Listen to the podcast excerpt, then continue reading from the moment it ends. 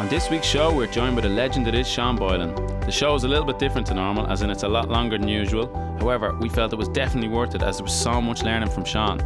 He goes through his time with Meath, all 26 years, and talks about the highs and lows and how we strive to learn and improve each year. You may not listen to it all in one go, but there's lots of learning throughout, and I strongly encourage everyone to listen. I really enjoyed the conversation, and I hope you do too. Sean, thanks a million for coming on today. We're sitting here in your clinic in Dunboyne, Heartland of Meath. You're a Meath legend, uh, 23 years in charge of the football team for, for All Ireland. Um, so I suppose that's where I'd like to start. Um, very few people have been involved at that level for that long. And maybe you could talk us through your journey in terms of how you made a change as a coach over that time. Thanks very much, Steve. It's, uh, it's good to be with you. Um, I, I won't say I came in by default with regard to the football team, but my first love was hurling, and um, I absolutely loved hurling. Was fortunate enough to be quite good at it, and played for Meath for um, from 1961 until the end of 1982. So it's a long time, and um, loved the journey. Played minor, junior, senior the first year, and then it was there all that length of time, and. Um, it was my first introduction to really that camaraderie from lads from all the other par- uh, parishes and clubs within the county. Before that, from the time you were 10, you're playing hurling and football with your club. And um, when you look at the thousands of kids that are playing today, it's very hard to realise that the, those juvenile competitions, they only started in 1953.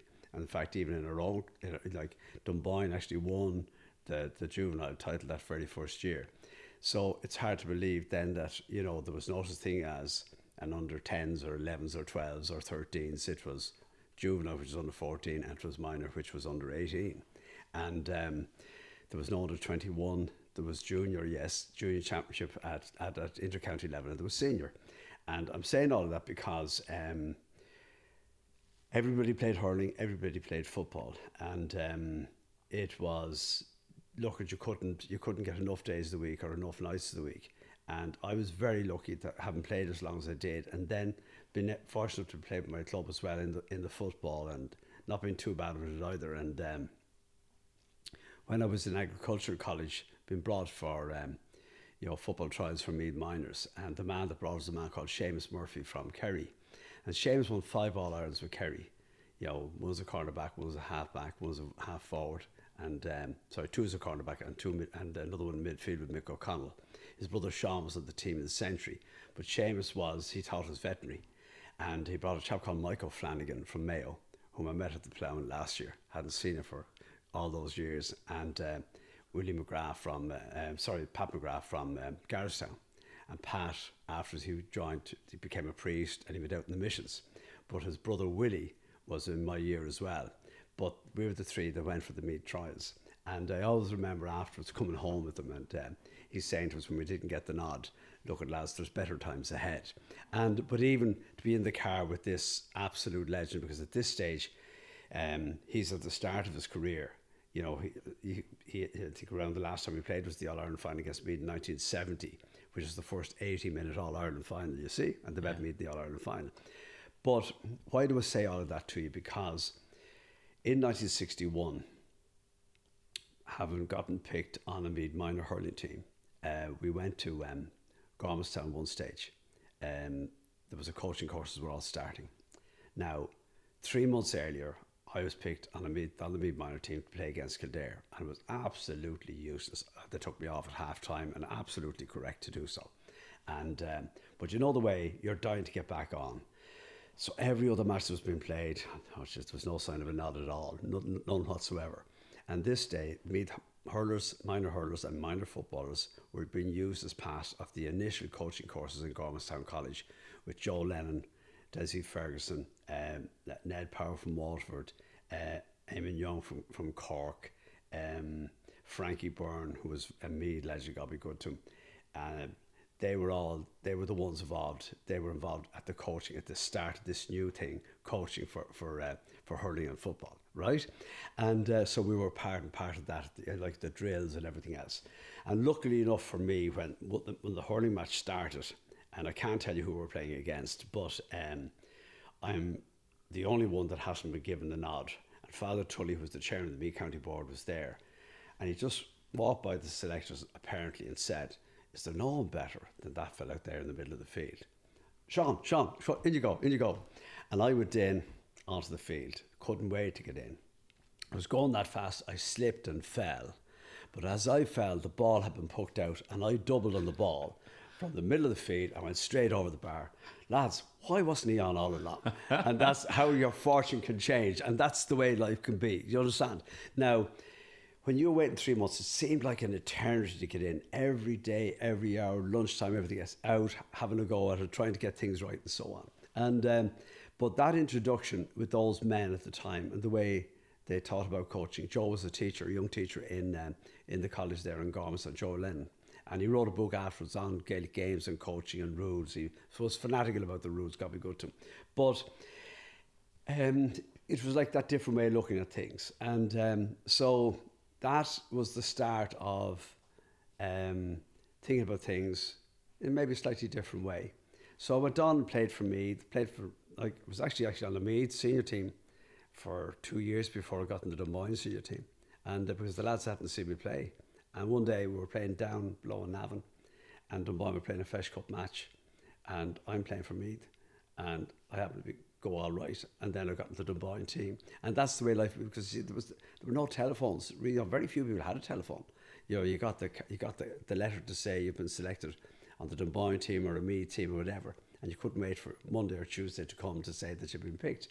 Now, I've rambled a lot there, but it's just paint the picture of the way it was. It's, it's so different than the ways people can communicate today and everything else. So um, we were very fortunate the people that would have brought us, say, with that Meath team. I, the first man that picked me up, you know, from to pay for Meath team was Brian Smith. And Brian Gobblegood was former chairman of our club, former chairman of Meath County Board, captain the first team in All Ireland 1949, won a second one 1954. All Ireland hurling one month the year before, 1948. Um, and um, at that stage, Meath senior hurlers were probably on a par, maybe not better than the Meath senior footballers. And um, in that league that year, um, they would have drawn with Tipperary, with Wexford, with Kenny. Were, that's how good they were. And people like Brian Smith and Mick O'Brien, who became legends in Meath football. And the, the famous story told about Brian is that the day he lifted the Sam Maguire, he killed the sport he loved in Meath. He killed the hurling which was an amazing thing for the man to say, but that's exactly what he did say. And Brian was a man of few words, but um, it was the way he had of looking at it. And um, oh, and you sort of learn from it. But then we were lucky a few years later, Desi Ferguson, Desi lived uh, in Meath. And um, when I was the student that year in Morristown, 1960 61, in November of 1960, I cycled into Dunshaughlin on a Sunday morning. Snow, sleet, everything on a bike with the hurley in a bag. And uh, it's 13 miles from the college to here. And here I am in Dunshaughlin, which is about seven miles away, and I'm bet. And I get off the bike and I put it up against O'Brien's, it's still in the middle of the road, the pub, right? I left the bike there. And this great Ford Prefect is coming along and it pulls up, the window goes down, have you a match, son? And it was Desi Ferguson, the famous Desi Ferguson. And he gave me a lift to Dunboyne. And that started a lifelong friendship with Desi. Do you understand? And of course, Terry and Barry won All Ireland's with us afterwards. And Connor is very much involved with Meath Hurley and Pierce, all the, the whole family. But that was the start, seeing the hurley stick and you're getting the lift, right? And um, of course, afterwards, in 61, that famous Dublin team played you know, five sets of brothers in the All Ireland hurling final against Tipperary, and Jimmy Gray was in the goals. You know what I mean? And you had Liam and Desi, you had the two Drumgooles, you had the two Art and Des Foley. It was it was just, it was, but you had Achill and Bernie Boothman, and you're walking down by Barry's Hotel, and they're the lads. Bernie with the earring, oh, or sorry, Achill with the earring, and Bernie, you know, and the, was the hurley. They're walking with the crowds, walking down to the place. It's just, it's hard to believe, but that's how you know had the tools with them for, for going to do the job and so on, and they hadn't a dozen hurleys each. You know what I mean? They had two hurleys each. And that was that was unbelievable. Imagine having two hurleys. You know what I mean? But it's yeah. how it all changes and how it learn. So why I, I'm rambling around the place, but it's more to do with just paint the picture of where you come and where does the passion arise. And um, um, So this was all. But so you're basically you were playing for hurling for twenty odd years. Yeah. And and all of a sudden, then you come into the mid football job. Yeah. Um, got a phone call when I was finished with the hurlers. I said, "What am I going to do when I finished all of this?" My last year, I was actually player manager. Wouldn't pick myself. And um, simple thing happened. I was at a World Health Organization meeting, and it was a huge thing for us with the herbal clinic and so on to be asked. And um, I came home uh, to go training, and there was some sort of an argument at a county board meeting on the Monday night, the hurling board, and only seven lads turned up for training, and we had a really good team, and uh, it knocked me for six, and I'll tell you why. You know the way, Steve, you get picked for your club, you get picked for your county. There's a route at a, at a meeting to do with the officers or whatever it is. Now, to think that someone of them would go get on to the lads who are playing for the county to say, don't go in to win a point or to score a point at a board meeting. Like, if somebody could influence me like that, I just said, no, that's it, I'll finish off this and I'll have no more to do it. Because, and that's exactly what happened. And, uh, and I loved it and I loved the lads, but I just couldn't believe that they would allow somebody to get at them like that because at the end of the day, the one thing that I learned and the one thing I think that I was, would have been very good at is getting lads to take ownership, take responsibility for yourself. Like you're the one that makes the decision to play. Like nobody else. You're the one decides to go for the ball or not to go for the ball. They could bait you with a stick, but if you don't want to do it, then if you feel like not doing it, or if it becomes a chore, or Lord Chase, people say, "Oh, jeez, all the demands on the lads nowadays." Feck off, you know what I mean? Like this, like this is this is. Like, some lads play guitar, some lads go on a bike, uh, some lads drive racing cars. We play hurling, we play football, and that was and that was that. So a couple of months after I'd finished, I got a phone call from Liam Creaven, his county secretary, about uh, the me job, and I thought he was talking about the hurling, and then I realised he was talking about the football. And I said, Liam, you're joking, you're not winding me up here. No, I said, very serious. What are you going to do? I said, Liam, Liam was very direct. I said, I haven't a clue. I said, um, who's nominated? And he told me Gerry McEntee, Mick O'Brien, Desi Ferguson, and uh, Matty Kerrigan. I said, what, what's wrong with the lads? For different reasons, they can't do it. I said, right. And I said, who, who else have you got? Just you, just you nominated. Oh, I said, let me think about it. So um, I got into the car and I drove up to Brian Smith's house. He lived in Dunboyne. And he was going to a meeting in Trim. And he said, look, I'll give you a shout when I come back. And I went up to Eamon O'Farrell's, who was from Drumcree in Westmeath, and um, Eamon had lived in Dunboyne, and Eamon and Betty, great friends, great hurling people, great, just a great family. And I said, you won't believe what I'm asked to do. And um, Eamon talked to me about it. So then at half 12, I get the phone call from Brian, he's back for the meeting. And he did the devil's advocate because he knew the sort of lifestyle that I had. And he said, look, um, you know, all the reasons why not to do it. And of course, at two o'clock in the morning, I said, right, okay, I have a go for three months. And that was the start, and that was the preparation and everything else. Now, in saying that, I was fortunate enough, to, Mick O'Brien asked me, um, Mick trained me team to win the National League in 1975, but they had been playing in um, a make or break National League match against Down in Dundalk, around the Geraldines Club. And they were stuck for somebody to help out with injuries or whatever. And they asked me, would I go? And I remember sitting at that with Colm Coyle and um, Liam Hayes, sitting having a to eat with them afterwards. Realised, I said, lads, these lads have no idea what fitness is. I said, these are great players. But I said, they can't sustain it. And I said, like, you know, if you can do it for five minutes, there's no reason why you can't do it for 10 minutes. And I said, it can be, maybe it's a, a mindset or whatever it is. Now, I said that to the lads, and little did I think that a few months later I would get a call um, when the lads were knocked out of the championship. And, um, and that was the start of the journey. And um, the interesting thing was, very few lads at the time went to university. So the boys were so physically strong from manual labour. And I brought in a chap, um, Gary Power was his name. He was a, he was a great acupuncturist, but Gary was a, he was a great uh, Tai Chi man and Qigong and um, but he was even smaller than I am, and you couldn't put him off his feet. And I brought him in. So the first three months at the training, all we did was stretching, because you had just it was the use call me Uriel. That's the boys just because you know, but like stretched on strain. Do you understand? And then when we'd finish, we'd go out on the for a couple of laps round around the pitch in Páirc Tailteann. And one of the lads who were trained with us at that time was a chap called Philip Cassidy. And Philip was, was a young cyclist from Cluny. All right? So when we go out on the pitch, he wouldn't be like the lads stretching the legs out. Philip would be lifting the knees up around his ears. So he, he went about a quarter of the pitch when the lads would be around the pitch. Do you understand? okay. But he had the last laugh because um, the following following um, so early summer, he was the Rás Tailteann, 19 years of age. It was great. So uh, the, the football training helped him out. But that was the start of that. The second thing was, um, went to a meeting. Um, there were seven selectors. Uh, went to a meeting with the lads. Uh, asked to meet the team and some of the big names um, weren't there. We went to start, went to start the meeting, and um, as I started to talk, they appeared, and I heard one of them under his breath saying, "Yeah, who are these sonsos?" Didn't know some of the lads who were there, and um, so I passed over remarks, and I just ended up saying, "Look," I said, lads, "I want to say something to you. I don't care on a Sunday um, if you beat the lard out of each other." All championship matches were played on Sunday that time. I don't care if you do. I don't care if you're from Ballinabrackey or you're from Bettystown. If you're from Oldcastle or Dunboyne, the four corners of the county. I said, you can do what you like with each other on a Sunday. You come into me on a Tuesday night.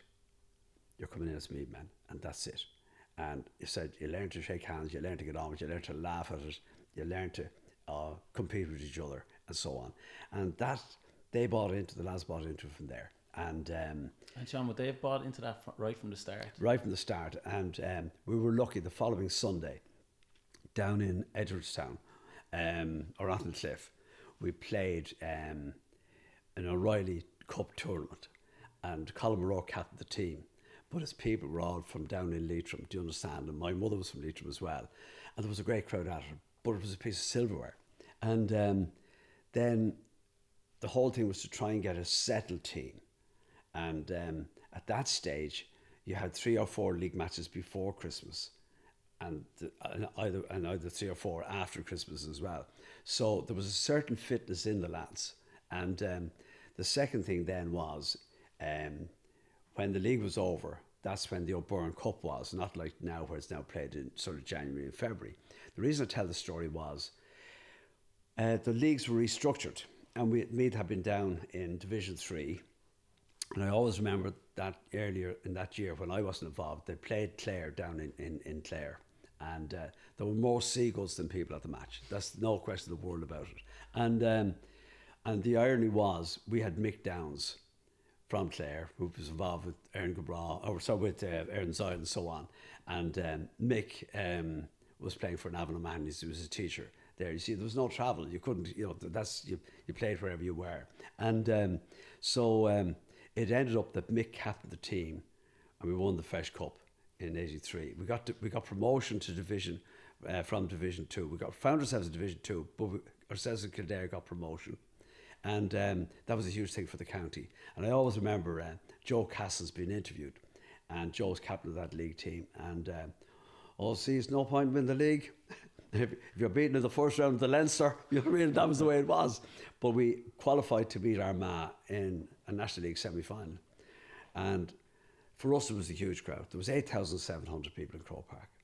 An awful day, but it was a great game. Joe Kernan was playing. He scored two amazing goals that day for, for Armagh.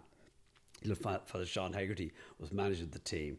This is the team that first played against Kevin Heffer's team in 77. Do you understand? But they were, a, they, were, they were a really, really good team. Damien O'Hagan, all those lads. And um, oh, we, it was it was the start of we getting into Croke Park, really. Do you understand?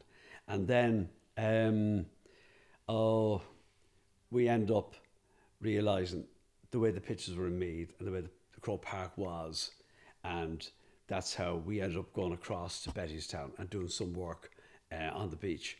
And the reason was when you got this terrible heavy the, the rain because the soils were so deep in Meath, sure like quagmire. You know what I mean? You'd want you know, JCBs to lift your knees out, out of the soil. But it meant that you had no pace, you had powerful strength, but you had no pace as well. You know what I mean? So that introduced, we doing some work on the dunes over there.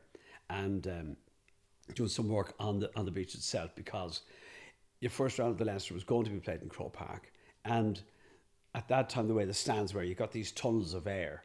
So if you weren't used to it and you didn't hit it, you know, really with conviction, the ball wasn't going. It was going to just go away on you, and there were the little things we did. So the very first night. Um, when we trained over in Bettystown, it was they were allowed, we were allowed change to the golf club and uh, out onto the dunes. And um, I remember Finian Murtha calling the lines as lads, come here, it's here, there it is, there it is, there's. And the lines lived in Summerhill, which is 33 miles away from Bettystown. I said, what? There's the sea. Trying to tell the lines where the sea was. So you can imagine how much, how quick Fino had to run, had to run, right? But why tell the story? When it was all over then, I said, better cop on here, Sean. And I pulled the clothes off and I went straight into the water. He's fucking mad. He's definitely mad. Definitely mad. Now, I can't swim. And I knew that they were going to throw me in anyhow. So if I, me going in first, they left me alone, right? But, um, but all that sort of stuff, um, and the kicking, learned to kick the ball so well off the top of the foot, it just brought us on so much that when we eventually did get into Croke Park and the first round of the Leinster, in 83 against Dublin. We had a draw match. And by right, that replay should have been in um, Páirc Tailteann And I spoke to the board and said, listen, would you mind? I said, I'd love to play it. I said, um, play it in Croke Park because I said, I think this team are going to have to get used to playing in Croke Park a lot. And the board went along with it. And uh, there was a bit of controversy at the time because Dublin coming to Navan would have brought a bit of trade, you see. So anyhow, the second day was a draw, and Dublin won an extra time, and they went on to win the All Ireland, the famous Dirty Dozen All right, right. But they ended up playing me in the first round of the National League in Navan, and we had a draw again, and um, it was it was just, but it, it started that sort of. You were learning to compete, and to, you were learning off the teams that were playing at the top. That's really what it was.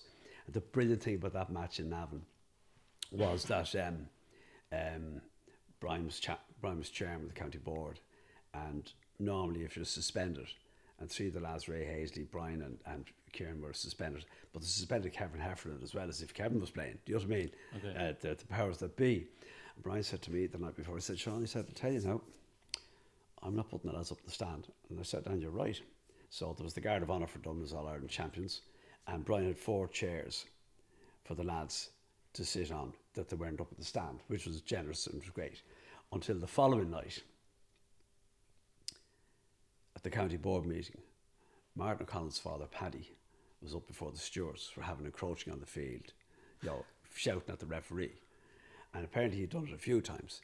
And he ended up getting two months. And he asked Brian Smith, the chairman, he said, Mr. Chairman, he said, could I say a few words? And Paddy, thank God, he's hale and hearty. He said, Mr. Chairman, I want to say something to you.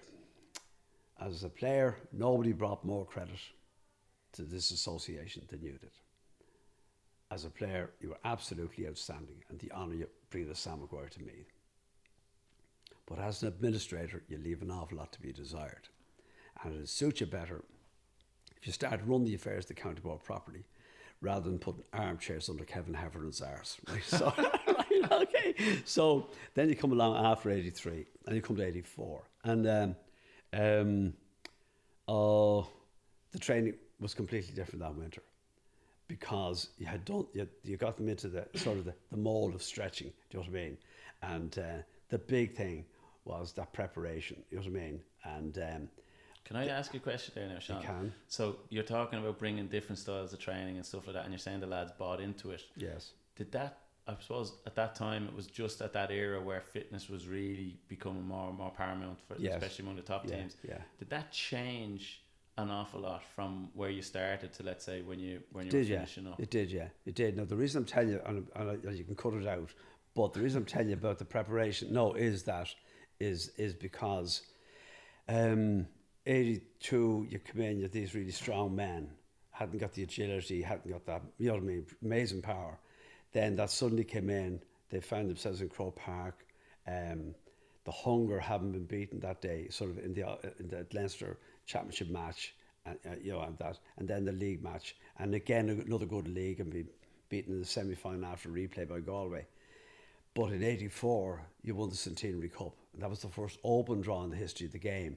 So you were thinking different, right? Mm-hmm. And um, at the end of it, we were beaten in the Leinster final by Dublin again, and um, the knives were out, and um, um, and probably rightly so. And um, uh, was there any game plan? No, there was no game plan, but there actually was. But it was said there wasn't. So I looked to have my own selectors, and eventually the board passed it. Now the men that were there were great men, but I just wanted to do it that bit different.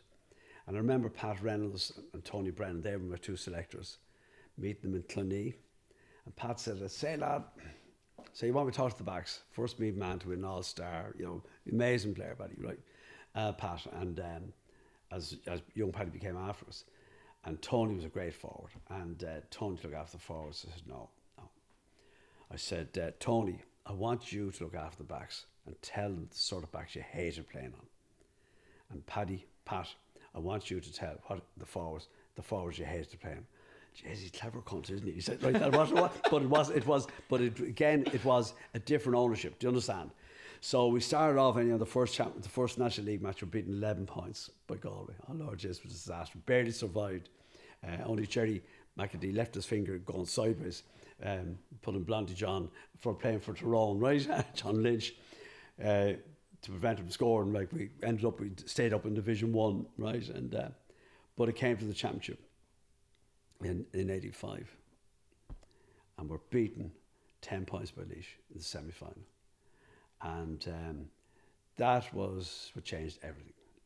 And why it changed everything was I was in the house, I committed the house, I lived at home with my mother, got me good to her, and Colm O'Rourke, Mick and Pádraig Lyons, um, Liam Hayes, uh, Joe Cassells and Jerry Mack were in the kitchen, drinking tea, eating brown bread with mother, jam. Couldn't see the lads with mother smoking. And I arrive in, not knowing they're going to be there. And after a minute, Mama says, Now, you crowd, go on up the house now and sort out whatever you have to sort out. And we went up, and that was a huge night because um, we talked about where we come from. And then um, you mightn't believe it, but I actually would be of a shy disposition. And at the end of the night, Pádraig Line said to me, Will you do me a favour? Will you put your shyness in your arse pocket? I said, Are you serious about that? He said, I am. And that changed everything. And it changed everything in this way that from then on, the chairs were around a circle. Um, very seldom we left without the windscreen being clear, but not what we we're going to do. And uh, trashed it out. And um, that made an enormous difference. It meant that Stephen, if you wanted to say to me something that you didn't think we were doing right, you were at liberty to say that. All right? Likewise, if there was something I needed to say to you, I could say that as well without somebody taking umbrage or going home to tell mommy or daddy or boyfriend or girlfriend or anything like that. There was none of that. So, Sean, when you that, say that the chairs were in a circle, do you mean like all the players, management, everyone sitting around? Correct. Everyone could say what they wanted, Correct. but it was a clean set afterwards. That's right. Yeah. In other words, you had your game plan. Okay. But that realization that um, you could stand in front of a team, you could tell them all the things you want them to do, and hope that when things go right or things go wrong, uh, particularly when they go wrong, that they would be able to do that. But suddenly, when they had they were clear in their own mind, um, like even remember one time one of the lads Jerry got sent off one time in a match, and um, uh, Carter looked at me, Rocky with the both nodded the head. I hadn't to tell him, just automatically knew where to go. And that's a great thing. And um, oh, because they all knew far more about football than I did. Do you understand? I would have known a lot about it. Um, but um, if the people know more, well, then that's the same with Pat and Tony and so on. But the things that I could do that they couldn't do. And uh, that was a huge change. And that's, that was the start that was the start the following year winning a Leinster and it changed the course of Meath football. That's a big culture change that you're talking about there. Massive. Did that did they buy in straight away? Is in again, was it a case of okay, let's go for it, or did some people no, take a bit, a bit longer to um, open up? No, uh, it was it was amazing because um, the league was a good league for us. Okay, um, but we didn't win anything. But we kept finding younger players like you know, Bernie Flynn, Bob O'Malley, uh, David Beggy came in in April 80, 86. David played rugby with Navan. He played an odd game with, with O'Malley's.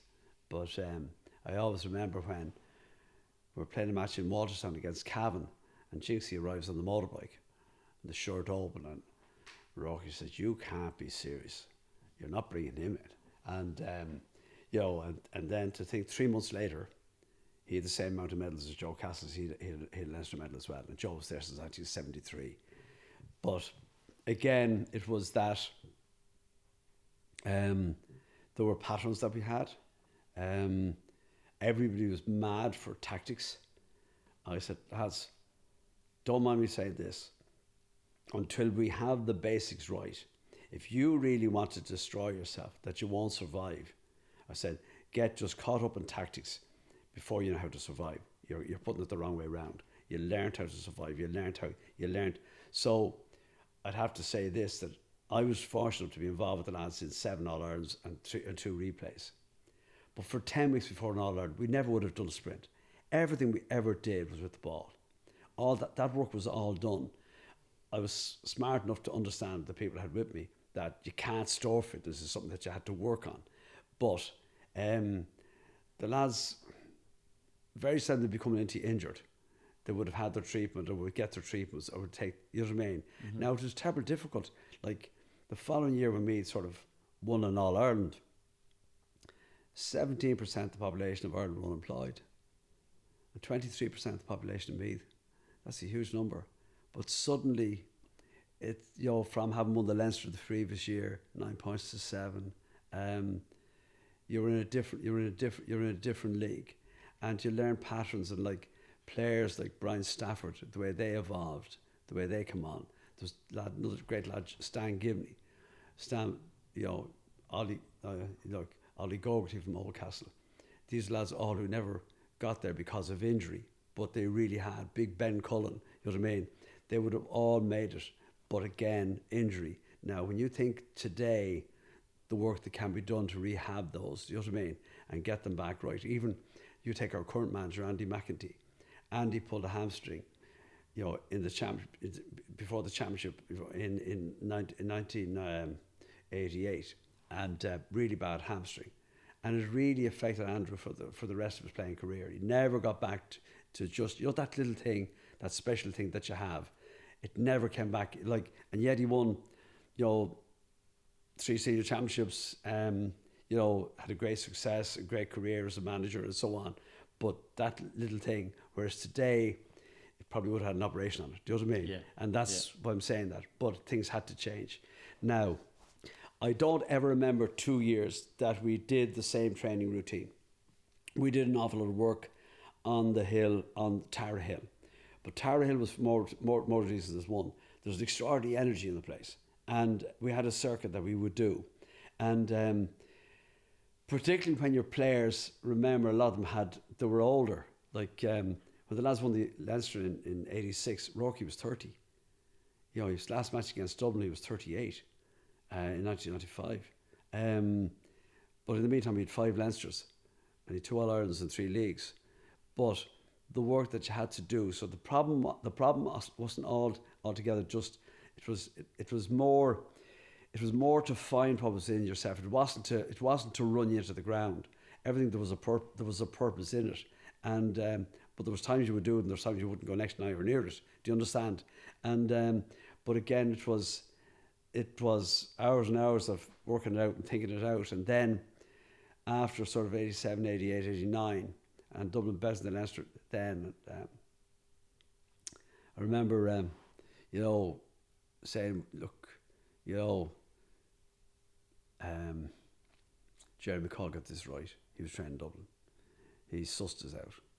And um, they bet us. And they were beaten afterwards in the All Ireland semi final. And afterwards, Gerry was shafted from Dublin and so on.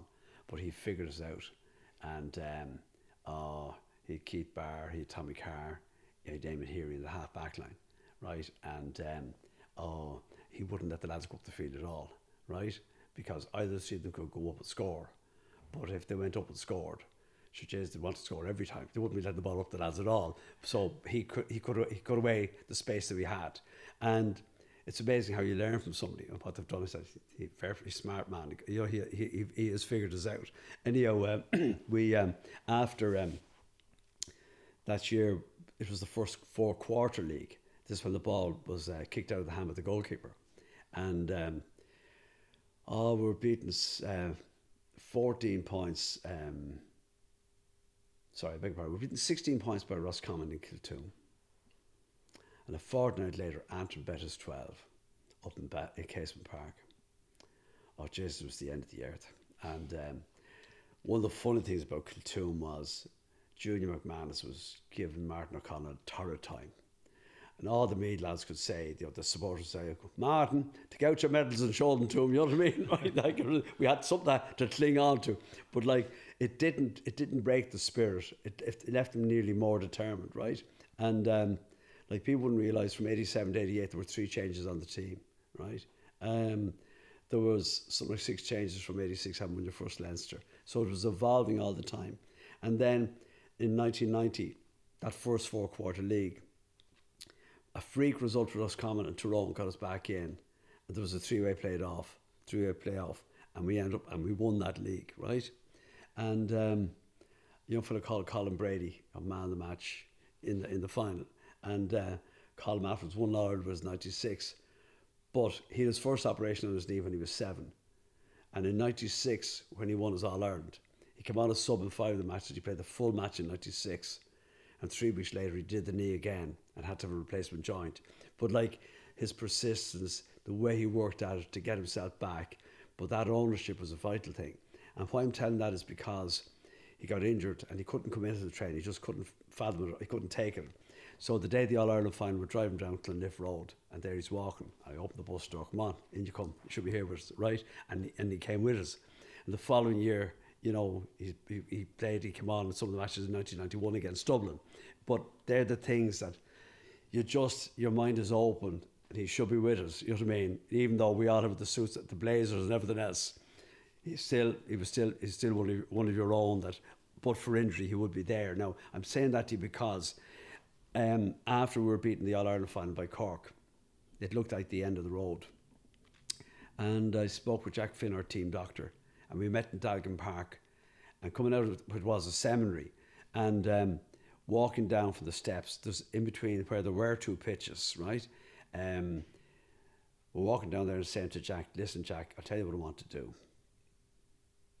And he was a great man. He said, "Sean, you're right. We're in the '90s," and I rang and got in these buoyancy aids, and um, they cost three and a half thousand pounds for twenty-seven of them. Okay, they were like a suit, and we did our training in the water in Gormanstown College, and um, oh, Gerry was working in the Mayo Clinic at the time, Gerry Mack, and I remember coming home and he rang me from the airport. No, still no mobiles. And he said, Are you trained tonight? I said, We are. Where are you? Gormanstown will you pick me up? Now he's coming home to see his wife and kids. He's working in the Mayo Clinic, right? But uh, yeah, yeah, this is important to me, though. So um, he and Noel Keating got me good to him from Kepak, our sponsor, right? Noel came down because these new machines that the lads were going. I hadn't told Gerry about the buoyancy aids. So when we arrived, I said, listen, we were doing a bit of work in the pool first. Right, she said, right, right, okay. So the lads wore the buoyancy aids and we did the work in the, in the, in the pool. And on the way home, we're driving out the gate of the college, and Gerry said, um, Do you mind me asking? He said, How are you going to face the people who meet next June? And you're beating the first round of Leinster. How'd the training go? We were fucking swimming, right? Okay. but the reason was there was a lady called Joan Benoit. She won the Olympic marathon in 88 in Los Angeles. And six weeks beforehand, she had an operation on her knee. And I had heard about it. And she did all the training in water until 10 days before the, the marathon. Now, every marathon runner you know, it's at least 100 miles a week, maybe 120 weeks is what they do. But she did all the work in the water, and um, I made the contact, and that's what we did. So suddenly, by three weeks before the first round of the Leinster, that's when we started the work in the field. And it took a lot to re educate the legs, but it was a risk we had to take. And I remember talking to Colm O'Rourke and said to Colm, Would you ever do something to make me pick you? He said, Did I ever let you down? I said, Colm, I'm not about let me down. I said, There's a lot of other lads there bursting their backside and they see you sauntering round. And we went up the far end to Mick Lyons and I said the same to Mick. He said, Sean, was I ever found wanting? I didn't say anything about that, Mick. I'm just telling you. And when I explained about the other lads, said, okay. And Brenny Riley gets the ball, he's going through. Next minute, decked, he's decked, he's gone. He gets that. Suddenly you realise we're back training for championship now again. And um, that was the start of the series against Dublin, those four famous matches. And we played 10 championship matches that year. And um, we had a draw with, Wicklow as well. There was extra time in, in, in, four matches. It was a huge season. And, um, but again, um, only for that change of what we had to do. But you had to have a confidence in the lads, and they had to have a confidence, have a confidence in you. You weren't, they just weren't always thinking you were mad. Do you follow me? You think you had built that trust up though over the previous years? When you look back at it, probably. But at the time, you wouldn't be thinking like that at all. You're just thinking of this is what we have to do. And um, why I tell the story again is because 10 years later, Galway were playing Kerry in All Ireland semi, uh, All Ireland replay in, in 2000. And Sonia O'Sullivan, having won the silver medal at the Olympics, she does a lap of honour uh, in between the in between the minor and senior match, right? And because we won the All Ireland the previous year, some of us were in that presidential box, right in the suite, and Sonia was there. My wife Tina said to me, "Go over and say hello to her," you know. And um, I said, "Leave her alone." Jesus Christ, she's inundated. Go over, say hello. So then I go over to Sonia. Oh my God, Sean! And she stands up and she puts her arms around me and she hugs me. She said it's been a long time ago since myself and Jerry O'Reilly from Dunboyne, next Olympia, right? They got the buoyancy aids from me from Glenmuck Walter in Atlanta, Georgia. 10 years earlier. Isn't that mad, isn't it? Crazy. But it's funny how the other sports and everything else, you know, and. Um, would you say at the time, like you weren't afraid to go looking at other sports or see what you could learn from others? All, no. Would you say there would have been many coaches the same at the time, or would you maybe been a little bit ahead? Uh, well, all I knew is the um, Offaly, Dublin, Kerry, Cork, they were the ones that you had to measure yourself against. And they were at a different level. Like after 86, we played, we bet Dublin that time in 1986, and we played Kerry.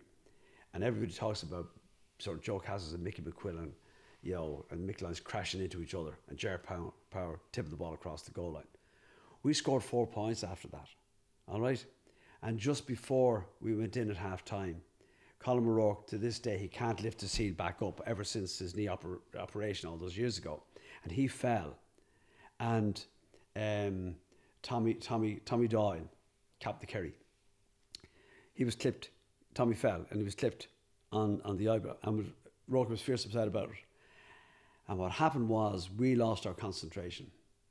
So when we came out after, half time, Kerry gave us a, a legendary dance. Our concentration was gone. And there was another lesson that if you lost your concentration, the day was over before you got it back. And that, no matter what happened, to be able to have that continuity of thought that you weren't going to get distracted, that is so important and that is so vital. And like, I've often heard, remember Pat, man called Paddy Phelan, he won all Ireland Tipperary years and years ago. He was a metalwood teacher in Clonroad, and he, he's saying to me, he said, Sean, never lose your concentration. Never knew what he meant until that day. And um, it suddenly all comes back to you. So then you went on then, and um, that realisation after the Kerry match, to beat Dublin the following year in the Leinster, it was all right to do it once, but to beat them a second time, you had to be seven points a better team. And to win All Ireland semi final, you had to be 10 points a better team than you had been in 96, uh, back, back in 1986. And they were all, that was all part of the learning graph. But again, um, I remember, um, you know, the training that we were doing, and at the time, I loved the lads to play as many league matches as they could with their with their clubs. So that's how they would have been getting their football. Do you understand? And um, it's also a competition because there's nobody who will bring you down to earth than the people at home. Like if you come in with a big head, walk into your own home, and you suddenly realise, hang on, you know what way the bike is oiled. You know what I mean? And and that's and that's really it. And um, I never believed in having a very big panel, and the reason was because I always wanted lads to feel that they were going to be part and parcel. They were going to be playing. Do you understand? And that's why the biggest panel we had was was in '88. We had 28 on the panel, and that was because there was a replay in the National League, and there was a replay in Leinster, you know, and there was a replay against Cork. So you needed the extra players. But what we would do at the weekend in the matches we had we would bring other lads, a half a dozen maybe or a little more, of lads from clubs within the county who would really feel that they should be there. Do you know what I mean? and um, want to show you up. So for that intensity that they would give it for that 20 minutes or as long as they would give it, that's when you learned what you needed to learn. Do you follow me? And that was, again, was part and parcel of, of, of the whole thing. And, um, but I remember one time we were doing an awful lot of training and uh, it was Tuesday, Thursday, Saturday, Sunday. And one of the girls said to me, look, she said, geez, we never see the lads at all. And I thought about it, you know what, she's right. I said, right, okay, leave with me. So I decided I'd give them two nights off, right? I gave them a Thursday and a Saturday, and I'd see them on the Sunday. And that night I went to Dublin and I met my lover at the time, Tina. At that time, you could drive down, uh, drive down Grafton Street into Suffolk Street, you know, round by O'Neill's pub on the corner. And the car stopped in the corner. Next minute I hear, oh, the Lord Jesus. There were Harnan, the two lines, Austin lines, the boys never told the women they all headed to town, right?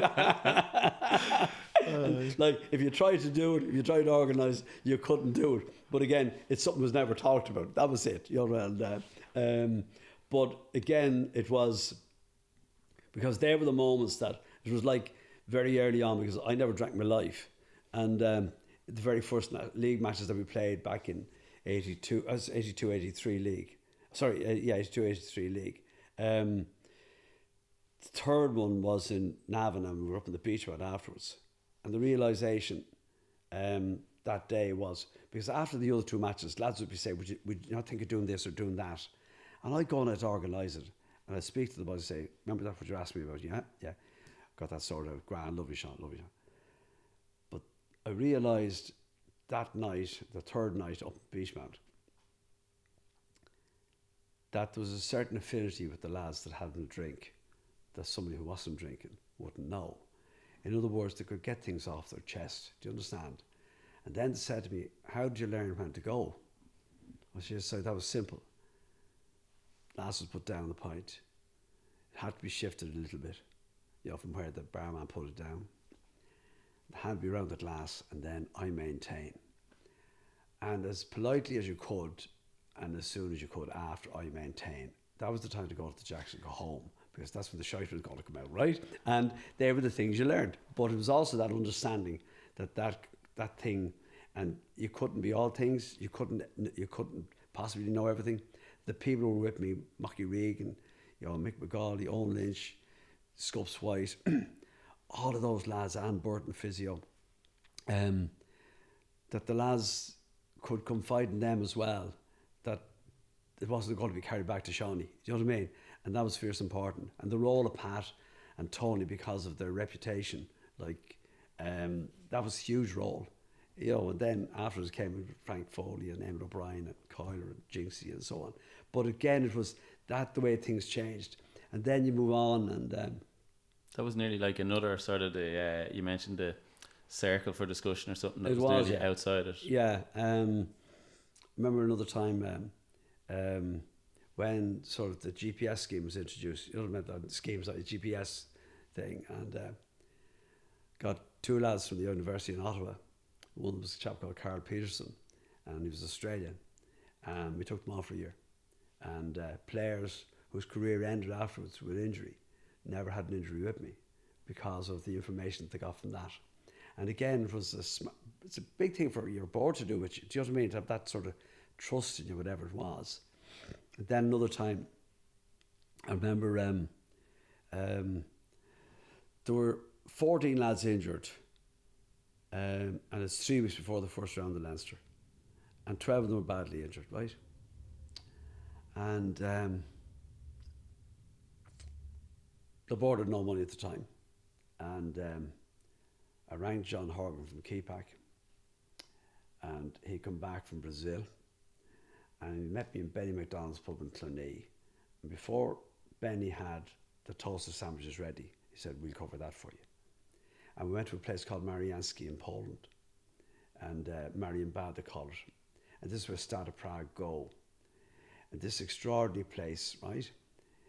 Um, they have all modern treatments, but they have about 37 different old remedies and treatments from hot turf to spas and so on. An amazing place. In two days, 12 of the 14 are on the field, right? Wow. Now, the trip cost a fortune per se, but again, one of the biggest problems that you'd have with lads um, would be when they get injured. It's after work or trying to get off work to go for treatments and everything else. And um, oh, that drains you, takes so much out of you. And but the fact that these treatments were on site and like I always remember old Clark was doctor was that time. He was amazed at the place. Trevor was amazed at the place. Like these are things you'd never see before. But this was originally, of course, behind the Iron Curtain, right? But now we weren't getting steroids or we weren't getting injections or anything like that. You know what I mean? And um, but it was again it, anything that would get you to where you needed to go to, and they were the things that you had to do. And um, they may seem mental. I remember in 1990, another. Um, uh, when they were a bit tired, the lads spoke to the lads in Bullock Harbour, right? Got the, the, the sea boats, the rowing boats. They're massive yachts. And we brought them down to the canal right beside where the Lyonses live. So the lads come to training and we put them in the rowing boats. So Bobby O'Malley's getting in. And Bobby, you know the old saying, the nearer the church, the further from God. But Bobby's born beside the sea and he hates swimming, right? So Bobby gets in, of course, the lads get in, start rocking the boat and so on. But sure, the water was only up to your chest anyhow in the canal. But the, they were so, like, that it was it was also the team, the coordination, because if you didn't, you'd be into the banks and so on, and the wide oars from the sea and real heavy stuff. And they're saying, this is a load of nonsense, you know what I mean? But what they hadn't realised was, across the road, there was this Egyptian man, and it was the third year of this seven furlong uh, all weather uh, track you had with the horses, right?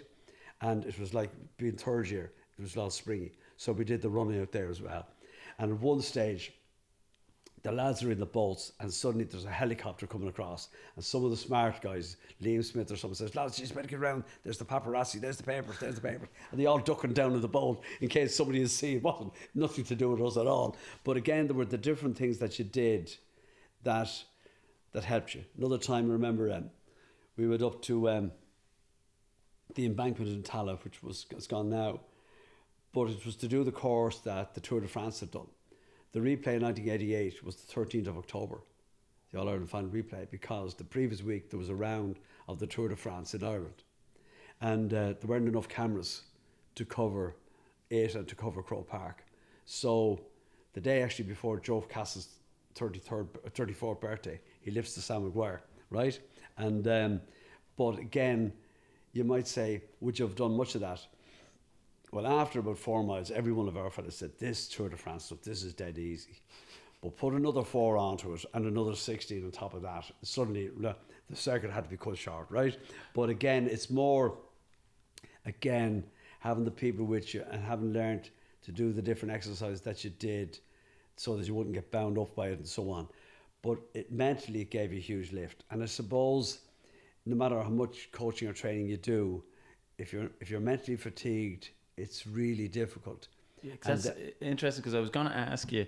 So you obviously had the success in the late '80s with the All Irelands, and then more towards the late '90s again. And I was mm. going to ask you, did you reinvent everything totally? But it sounds like it was more of a gradual approach that you maybe changed something each year.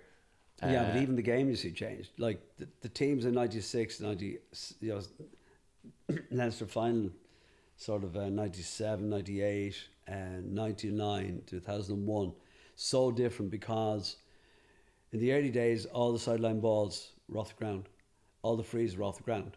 So as a result, you know, forwards couldn't get as much space. And um, so when that changed, it suddenly, you had to learn to cope with the ball, sort of quick ball off the hand and so on. And they did. And everybody would talk about the big, strong physical. I remember Brian Cody in Boston in um, uh, October 1999, and he was managing the the All Star hurlers, and he's saying, Sean, what, what are lads talking about? He looked at Mark O'Reilly, Trevor Giles, Richie Kealy, Donal Curtis, Paddy Reynolds, like Ollie Murphy. These were not big men, but the perception was this big, strong, physical Meath team. But he said, What are people talking about? I said, All I can tell you, Brian, is um, they'll go back from nothing you know what I mean? That's that's the way they are. So that size is within yourself, you know, and, and, and how you cope with that. And but the game they played was so quick. It was very different than the than the early days. The early days you had to be awful precise. Do you know what I mean? In the way you, you get it in, so that there was an accuracy. And then, you know, one of the things that you probably see with the game today, if you're a forward, you think they're not trusting me to give me up the ball. Do you understand? Where they're trying to work it into a better position, maybe for for the forward to score. But in that time, you nearly had to be able to win your own ball, and but there was a trust that you would, and like, so the rule was any decent back, he'll win seven out of ten balls, right? Now, um, now if he makes a mistake, he's off. The forward can make severs, you know what I mean, and they'll be they'll be left on. But they're the things that you learn all the time, and the, the way it changes. But and yet it's the same competition. It's getting the scores. Um, uh, I hated negativity in games. Just hated. I just I loved I loved the risk, and I still do, and I love that risk. I love fellas having a cut at it, and um, uh, you can be cautious and awful cautious, but it's not rugby. It's not soccer. You know what I mean? Um, uh, it's and even in hurling, it's the same. Like, um, it's the ball travels so fast. The pitch is so long. You know, it's compared to the other sports. It's so wide compared to the other sports. And um, with either of those games, you can be attacked from anywhere. You know, from front, from back, from side. Whereas there's different rules, like offside. I remember one time being with Kevin Heffernan at a match in um, Ireland. We're playing Spain. We're in Lansdowne Road. And I remember Declan Brennan, he was secretary, vice secretary, assistant secretary Department of Education. I couldn't believe he, seeing high, he and I together. I met Billy Morgan and his son Brian at the match as well. But I always remember Kevin saying, you know, Sean, he said, um, if they took the, the offside out of soccer, it'd be a great game, wouldn't it? like, in other words, a few lads in around the square, you know what I mean? And that's, yeah. but again, it's, it's what, like, and again, you know, playing some, the big, the, one of the great changes I would have found with the squad 95 96 when we were beating 10 points per Dublin was that I had brought in some lads from the Meath team that had been beaten in the 93 All Ireland minor final. And there were six of them. And um, the way they played in the final that were, that were beaten in was enough for me. So I brought them in, uh, brought them in early. And um, so they were in for that 95 hammering. And um, after the 95 defeat, some of the older players spoke to me and said, Look, maybe it's time for you to go. Um, you've given an awful lot to sport, you're held in very high regard, and so on. And um, I said, You're absolutely right. But I said, I have a problem. They said, What's the problem? I said, Listen, go and talk to the lads and come back to me. An hour and a half later, they said, You can't go. They said, Why? I said, Why? The young lads think they'll win All Ireland with you. And the following year, they won the All Ireland. But again, it was a combination of, you know, I remember Kevin Hooran in 88 introduced circuits, right? Uh, in Gormanstown, we had circuits, but we also had five basketball courts. And um, we played every, so every night there was basketball as well. So it was, was like the head up. Rules were slightly changed, you, you know what I mean, to suit the game that you were going to play. But there were all the things that you did so that um, you were ready, you know, come league, come championship, whatever. Even though you didn't do well in the league and barely survived, you knew you were ready for championship. And the rest was history. And again, it's that thing of ownership and so on.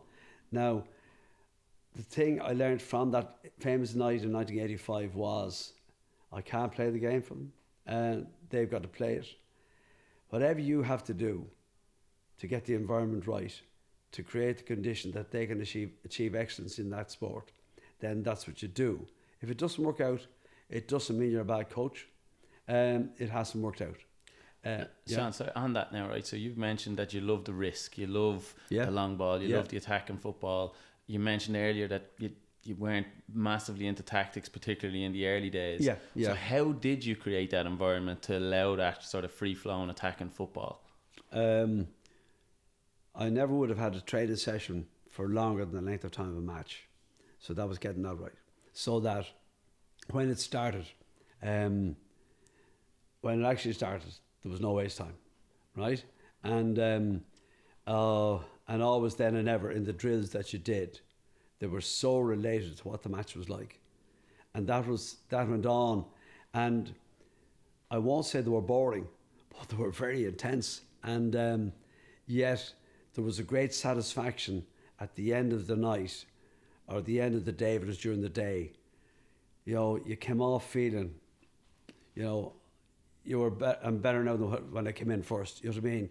And the tiredness that was there, they learned to cope with that, like the wind, like the rain, you know, being ready for, for whatever's thrown at you, and um, that that ability to no matter no matter what way things go, always believe that you have time, even if you're getting hammered. You know what I mean?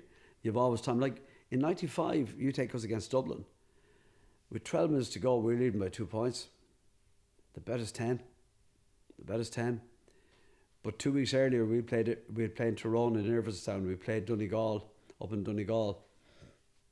And knew that knew coming home that the edge was gone from us. And that was tough because these were some of the greatest players that ever played, and um, um, and it happened with some of the Dublin lads in '96. It, it did. It took them so hard to win in All Ireland and so long. Like after the 91, sort of what happened in 92, 93, 94, and not, you know, great team, just it just didn't work out. You know what I mean? Um, so, um, you know, I remember Eugene McGee after, after um, uh, we bet Donegal in 1990, God be good to him, saying, oh, it'll be 10 years before a team from the North win All Ireland. 91 downward, 92 Donegal, 93 Derry, 94 down. And it's how it can change. But that's, it's a whole series of things. Now, um, in saying that, um, we were very fortunate in where we where we had our food afterwards, and um, the meals were just amazing, because like in the early days, you know, and it was no different than Dublin. It was no different than Mayo or Cork or Galway or anything else. Got a cup of tea and a Marietta biscuit, but like people don't realise like that when we won the All Ireland 1949, A had 14 selectors, right? 14 selectors. So no way of getting around. You you had to somebody had to be find watch a match and let them know.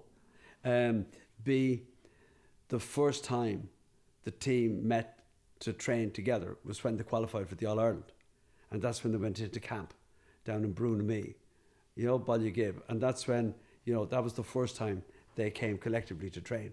There never was any training like that, and people wouldn't realise that, but that's the way it was. So it has cha- it changed so much, you know, and um, uh, I remember Ned Ned Quinn, you know, famous Kilkenny administrator, and um, probably was responsible for introducing enormous change to Kilkenny.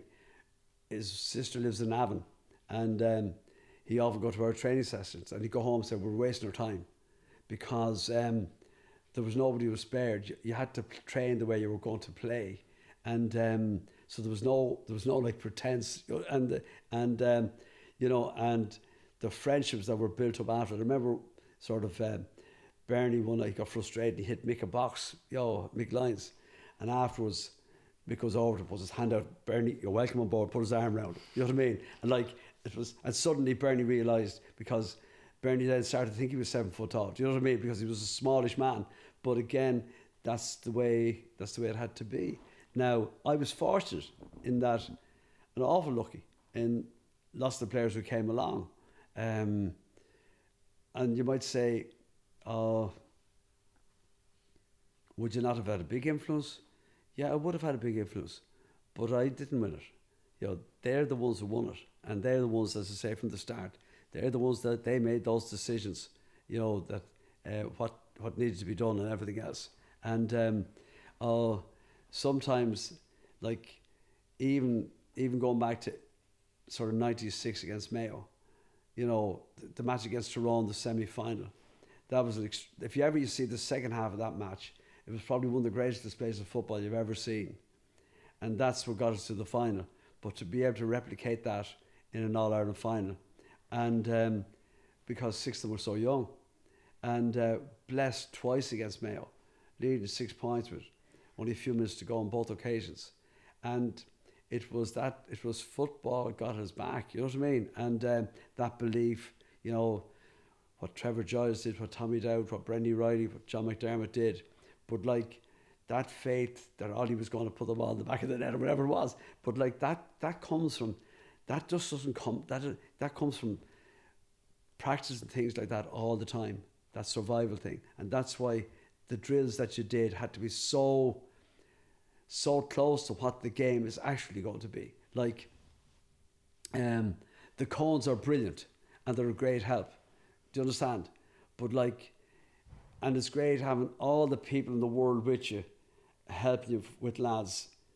But like the week of the match, honest to God Almighty, you know, that work has to it has to have been done. Do you follow me? It's um, you know, if if you're not clearing your head on Tuesday or Thursday night, you're not going to be clearing your head on the Sunday. You may tweak things, you may change things. Like years ago, and it's no different. Than looking last Sunday at the All Ireland hurling, how early the lads were on the pitch. I remember when we qualified in 1987. It's 20 years since me had been in an All Ireland final. I rang Kevin Heffernan, and Kevin said, "Come out." and sat down with himself and Mary, had a cup of tea. I said, listen, I want to talk about the lead up to this All Ireland and, and All Ireland Day. I don't want to talk about Cork and um, um, the things you learned about um, oh, how at that time the stewards changed in Croke Park for All Ireland Day. Um, how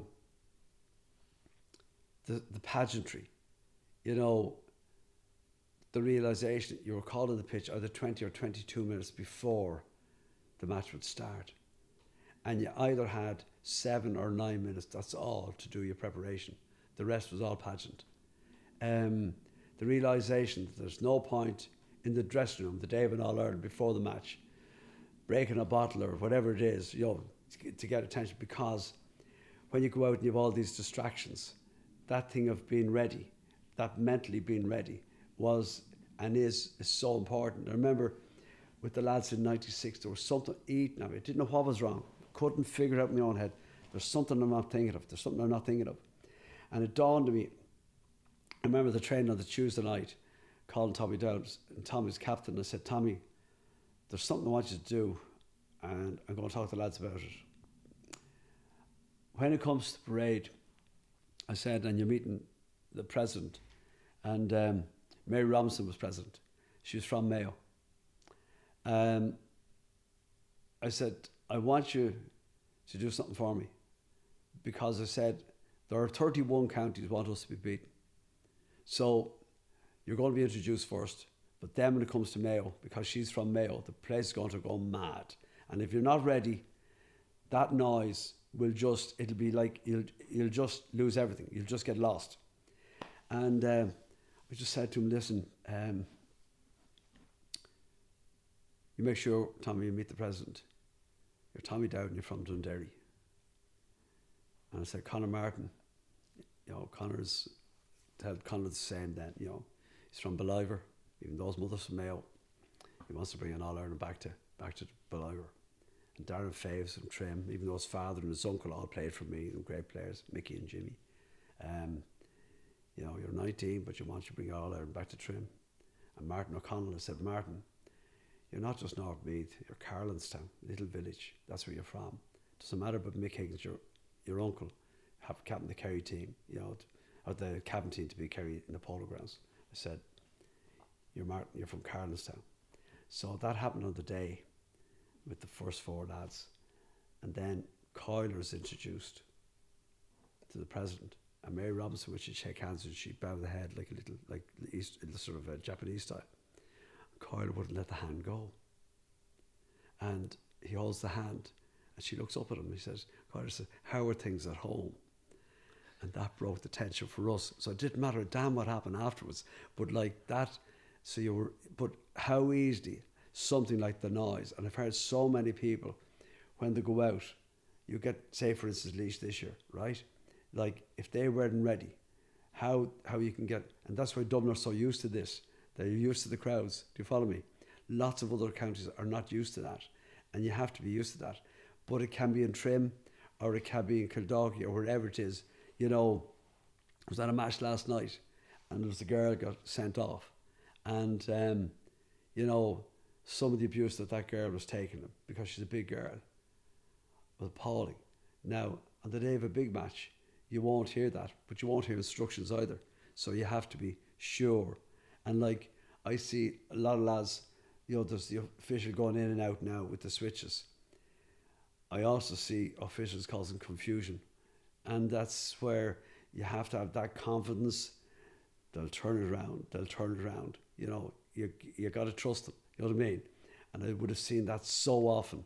And um, uh, all I can tell you is it worked out more right than not right. Do you know what I mean? And that's that's it. Anyhow, listen. I think that's important though that Yeah, the, is, the yeah. players knowing that you have that bit of trust. Oh yeah. Um, Not to be looking over you. If you make a mistake, should change. Nobody knows more than yourself. Oh, Yeah. I would be. I'd be a tyrant when it came to train. When it came to a match, I'd be the coolest man in the place. Like, you know. Yeah, I'm very conscious of the time here, so I don't want to keep you too much longer. We've three questions that we ask everyone at the end of the podcast. So, first one, uh, what does the term successful coach mean to you? Um, somebody who has helped somebody reach the Holy Grail. Let that be in under 12, 13, 14, 15, understanding at the young at the younger age that if you don't if you don't win, it doesn't matter. But being successful is doing it and doing it right. And um, being able to hold your head high coming back out from that. Because any more than that you can't do. If you haven't them ready uh, and something goes wrong, then don't blame them. Okay. Okay, that's good. Second one. Uh, what is the best book, resource, person that you'd recommend to any coaches listening? Wow. Oh boy, this sounds mad. It's written by a man called Paul Brand and Philip Yancey. It's called Fearfully and Wonderfully Made. It's the comparison between the human body and the body of Christ. And it gave me an understanding of one of these men, he was a great he was a great surgeon and he worked with lepers. And um, so they had no sensitivity. And um, he would talk about the skin and the way it pales, the way it blushes, the way it sweats, so on and so forth. But that understanding of that movement, do you understand? And that power that helps that to happen. And that became my Bible, honest to God Almighty. I learned more from that. You know that like it's it's um um you take Usain Bolt for instance, right? Um you know, until he finished racing, he still had the spuds, excuse me. And the way they were cooked were they were put into an earthenware jar and they were roasted that way and the skin was all blackened. And the fibre was the purest fibre. And he was the fastest man in the world, right? But that's what worked for him. And you'd also see him when he take off the off the shirt, all these cup marks on him. And that cupping was an old Irish tradition. And was used particularly with people with sternum problems or with, say, collapsed lung or whatever when they had TB. And how, if the body is not right, if the mind is not right, um, oh, and that just you can't that you can't do before the time. Like it's sport has to be so instinctive. Nearly on the day, if you have to think about it, do you understand? You're nearly too late because it's so it's so it's it's it's, it's like in the, in the like it's like the speed of light. Do you know what I mean? And that's why I know it sounds mad, but you know, it's that's that's the one that was the one for me. uh, Okay. more than anything else. Okay. Last question. Uh, what are your top tips for a developing coach that might be listening today? Um, the first thing you have to do is um, acknowledge that um, if you're a coach, understand that being a coach is um, passing on a knowledge. If you haven't got that knowledge, don't be afraid to get somebody in who has got that. Um, it's like Tony Diamond with Vincent's. Tony Diamond could write a thesis on defence coaches. Do you understand? Like, um, get help from wherever you can. don't feel threatened by it. And lots of people do feel threatened about it. Now, I'd have to say, the week of a match, I never like players coming in or, or strangers being brought in to talk to players. I never like that because that's too late. That has to be with the coach, with the manager, with the selectors. It just has to be so clear, like your dietitian, your psychiatrist or psychologist or whatever. Like this just has to be about the match so that there is no distraction. And that thing, if you can get the coach with that continuity of thought, just on the job at hand. Like if you bring your ego into it, forget about it. You'll get knocked down a thousand times. There's nothing wrong in having satisfaction after something works out. And there's nothing wrong, like one day we played Kilkenny the bet is 33 points. Nothing wrong in the world. And the next day being able to say to yourself, better go out and start putting this right. You know, and that's, um, and that's, you have to be a fierce, humble manager, coach, because um, um, players, they make and break you, but they don't really break you. Uh, if it doesn't work out, it doesn't mean you're a bad person, or you're a bad man, you're not a good man. Um, you've done your best, and that's it. I think that's a really good note to finish. Thank you. Sean, I, you've been brilliant with your time. I really appreciate it. I think there's loads of learning for anyone listening. Uh, I think you've been very modest about uh, your success over the years. I think you were very innovative, innovative, and maybe before your time. And the big ones for me, I suppose, for any coaches listening, uh, you mentioned several times that uh, as close to a game as possible in your training. And what really striking for me is that you spoke more about the defeats and the learnings that you got from those defeats than you did about the wins. And I think that that's a really good message for any coach listening. So, Sean, thanks a million. Steve, pleasure. Thanks very much, indeed. Thank you. Thanks for listening to the Coaching Bubble, and I hope you learned something to help you with your own coaching. Please follow us on Twitter at Bubble Coaching, where we will put any books or resources mentioned on the show up on the page. You can now subscribe on Apple Podcasts, Spotify, and SoundCloud, and feel free to get in touch with any feedback. We'd love to hear from you. As always, the show is produced by Niall Williams and the Coach Education Centre of the Camogie Association. Thanks for listening.